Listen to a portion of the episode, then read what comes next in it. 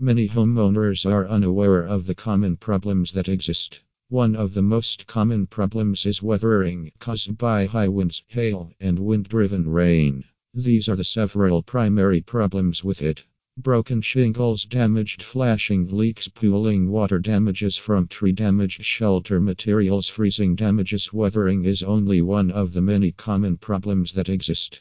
Many other issues can cause leaks and corrosion, such as trees and fixtures on the shelter, poor installation and substandard materials, and improper ventilation or lack thereof. There are so many services out there, you can hire these services to solve your specific problems. As one of the leading roofing companies in Long Beach, we offer a range of roofing types for you to choose from. Depending on your requirement, you can upgrade your roofing system.